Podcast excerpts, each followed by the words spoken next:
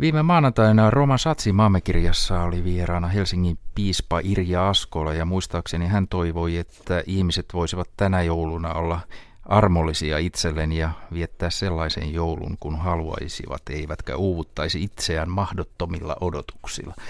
Onko sinulla onnistunut tämä? No ainakin noihin ajatuksiin on helppo yhtyä kyllä just juuri näinä päivinä, kun joulukiireet taitaa olla aika, aika monilla ihan pahimmillaan. Joko työn tai sitten sen joulun laittamisen takia. Onko sinulla jotain jouluperinteitä? No, no minun jouluperinteisiin kuuluu ehkä ruoka. Aika monelle suomalaiselle se kuuluu. Mulla on ihan tietty ruokalaji, jota mä oon syönyt lapsesta lähtien, ja se on Italian salaatti. Mm-hmm.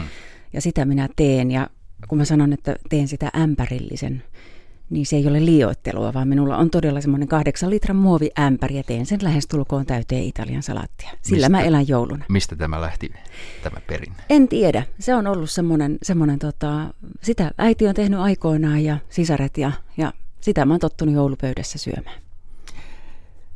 Ja sinulla on, tai en tiedä onko se perinne, mutta olet käynyt lukemassa evankeliumia, jouluevankeliumia täällä. Joo, se on totta. Siitä on tullut yksi sellainen jouluperinne ja, ja, ja oikeastaan myös pääsiäisperinne, koska olen lukenut myös noita pääsiäistekstejä Yle Radio yhdelle. Se on todella mieluinen perinne ja se on myös kunniatehtävä. Hmm.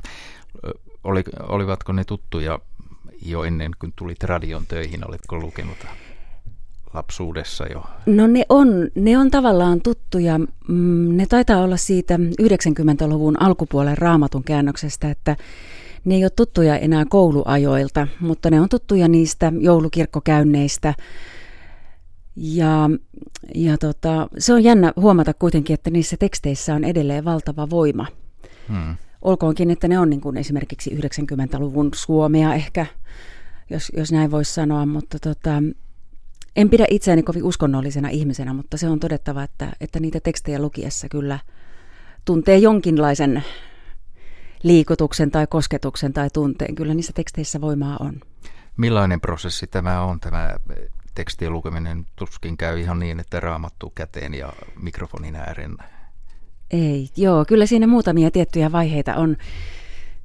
Siinä on oikeastaan ainakin neljä vaihetta. Ensimmäinen on tietenkin se, että Anna Simojoki taitaa olla Yle Radio yhdessä vastaavana tuottajana, joka valitsee sen tekstin.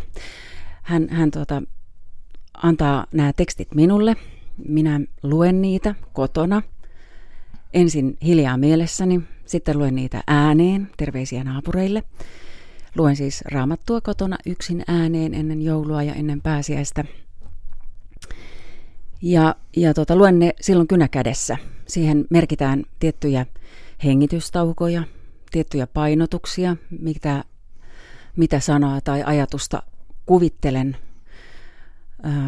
haluttavan painottaa. Ja, ja tietenkin nimien lausuminen tarkistetaan sitten vielä. Moneen kertaan niitä harjoitellaan. Mä olen kovin suuri äänikirjojen ystävä ja, ja itse suosin sellaisia äänikirjoja, jotka, jotka on luettu aika, aika neutraalilla tavalla. Hmm. Juuri sen takia, että mun mielestä se teksti on tarkoitettu puhumaan puolestaan. En, en, ei siihen tarvita enää minun tulkintaani tai, tai tämmöistä ajatusta. Et yritän vaan niin kuin mahdollisimman neutraalisti ja tehdä tavallaan kunniaa sille tekstille. Mutta, mutta tota, parina iltana lukuharjoituksia ääneen ja, ja sitten ne nauhoitetaan täällä aina muutama päivä tai ehkä muutama viikko ennen sitä juhlapyhää. Hmm.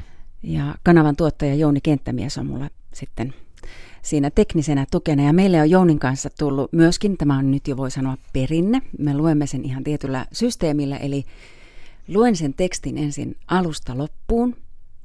Ja sitten jatkan vielä samalla vauhdilla sen ensimmäisen kappaleen uudestaan.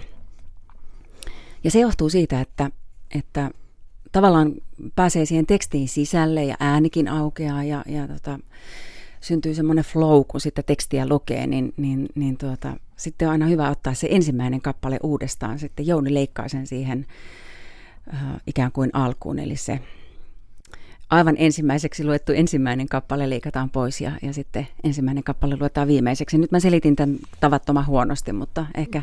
Kyllä siinä ihan jär, järki on, että kyllä.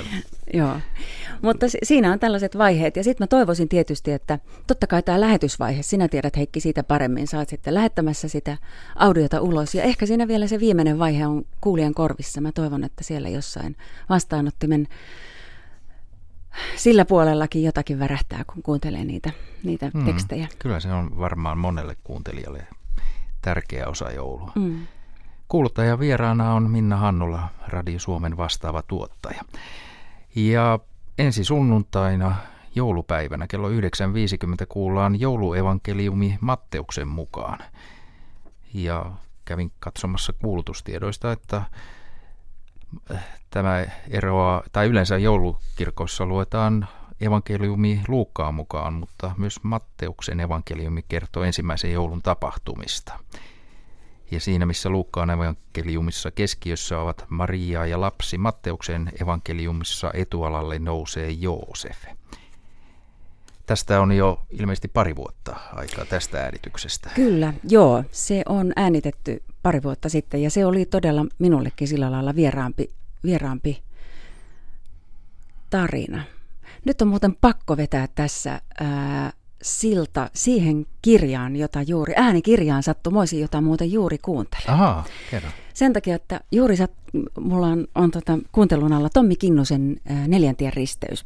Mm-hmm. Ja nyt jos moni on varmaan lukenut sen kirjan tai, tai tuota, tutustunut siihen muuten. Siinä tavallaan kerrotaan samoista tapahtumista ää, eri osallistujien silmin. Niin siinä on vähän sitä samaa kuin tässä evankeliumin tekstissä, että ne tutut, tutut tapahtumat, Jeesuksen syntymän tapahtumat, kerrotaan tällä kertaa vähän eri silmin nyt tässä tänä jouluna kuultavassa evankeliumissa.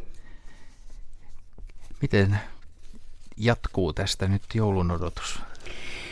No joulun odotus jatkuu tästä nyt kovalla valmistautumisella, että, että tuota, työn puolesta näin, näin kun radiossa ollaan, niin kaksi suurta asiaa on työn alla, työ, työpöydällä. Ja, ja niistä läheisempänä on tietenkin tämä joulu ja joulun ohjelmisto.